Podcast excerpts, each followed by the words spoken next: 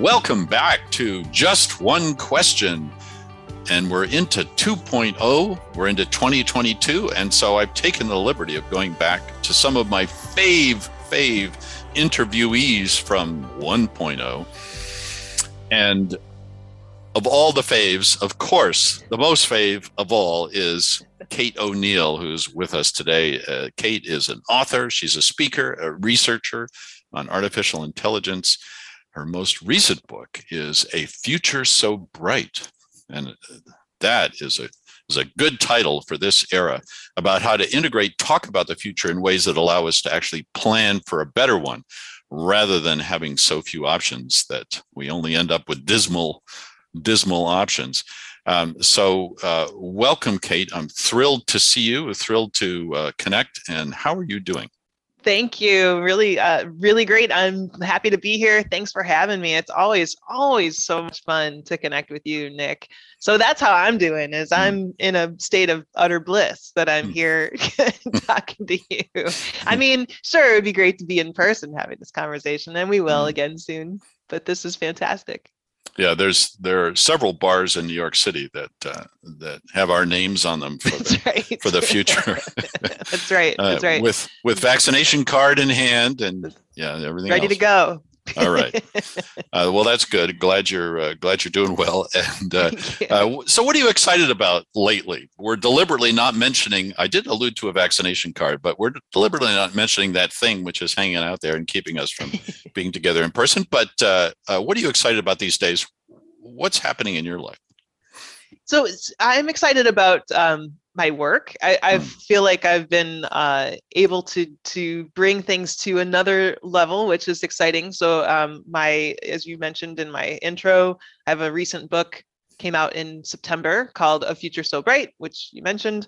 Um, there it is. Uh, hopefully, hey, hey, hey. seeing that. Uh, the subtitle is How Strategic Optimism and Meaningful Innovation Can Restore Our Humanity and Save the World. So, you know, a little bit of a, a bold claim there. Mm-hmm. Uh, but along with that, it's been it's been part of reshaping the the framework of my work. So my work has been around the intersection of technology and humanity for mm-hmm. low these last uh, decade 12 years or so mm. and uh, what i've found is that it, it, it continually shifts from being about um, you know maybe integrating the kinds of of technologies that we experience as humans to maybe kind of mm. making a more connected uh, or aligned strategy for businesses so that they mm-hmm. can build better technologies for humans to now mm.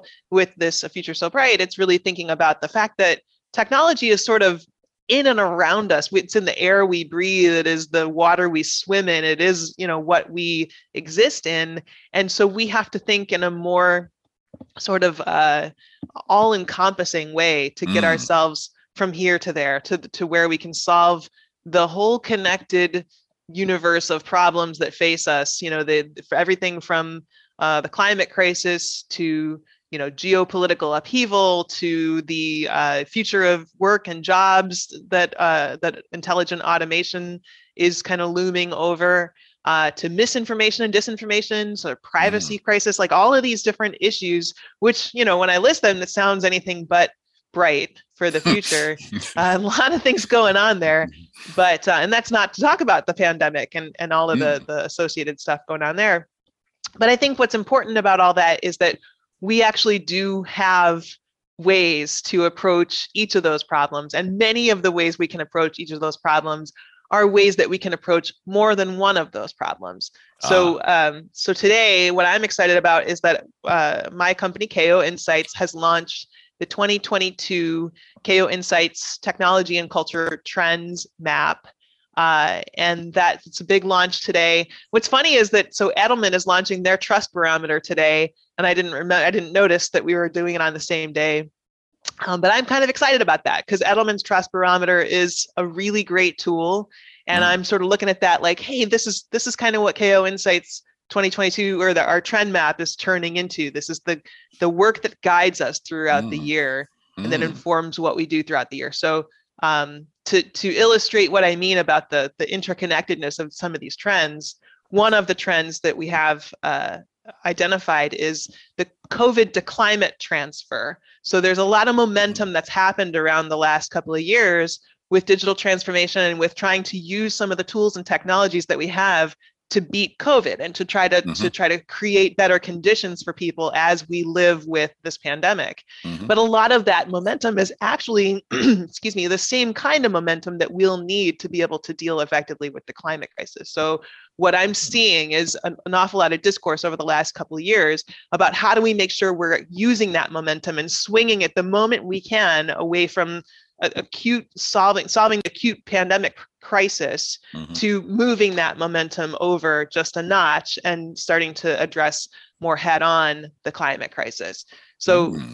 a lot of examples like that that are really encouraging about how we can actually take some of the the great uh, great things that have been happening some of the the realizations we've been happening uh, that we've been having and make them as effective for us in the future as possible Wonderful. I can't resist following up then with just one more question, which is uh, Are you talking about uh, specific technologies that turned out to be useful uh, with uh, COVID, which might be useful in the climate change? Are you talking about approaches to uh, solving problems or, um, or a mixture of both?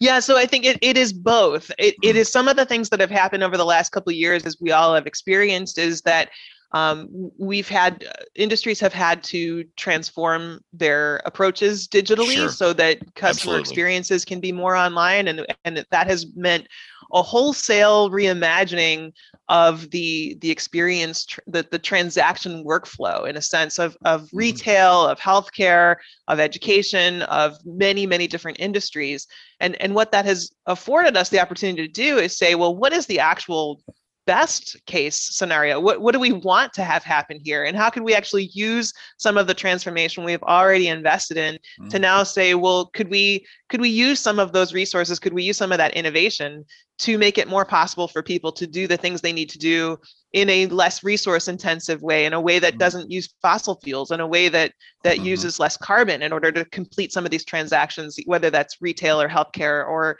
health or uh, education or or travel you know i think a, a lot of what's happening around uh, the travel industry is thinking about how can we be uh, you know more intentional about the mm. kind of travel we do uh, since we haven't been able to do uh, many of us haven't been able to do the kinds of travel in the last couple of years that we would normally do like within our industry you know you and i mm-hmm. are both people who our work usually takes us out on the road a lot well that mm-hmm. hasn't happened as much mm-hmm. and now it's kind of like well i'd still love to be traveling but i'd i'd also like to be very intentional about the way i get back on the road when right. when things are much more open uh, but in, in alignment with that, many airlines are trying to figure out how to make their fleets more sustainable, how to make, mm-hmm. how to use greener fuel, how to, uh, you know, optimize the load times and, and be uh, more intentional about how they're using the resources at their disposal. So I think these things are happening in a, in a, a way that converges that hopefully brings us to a far better place in the next couple of years um, mm. as a mm. result of, of solving some of these problems at the same time. Yeah, I love it. I love the optimism. So, uh, how can people get their hands on this trend map or set of trends? Uh, and you say this is the launch today. So, yeah, where where, where do we go look for this uh, for this all wise prognostication of the future, which I am now uh, itching to get uh, to get a look at? you can get your hands on it at koinsights.com. That is uh, ko insights plural uh, dot com and uh, that'll be on the um, the insights area of the of the site. So it's a it's in the blog in a sense. Um, but yeah, we're we're launching that today. We're we're sharing that all over social media, so you may well see it show up in your feeds as well. Fantastic. Um, go find it and and use it. Also, can find of course links to a future so bright over there on koinsights.com. Well, good luck with both those ventures. Always wonderful to see you. And thanks for being on just a couple of questions. Thank you, Nick. It's always such a treat.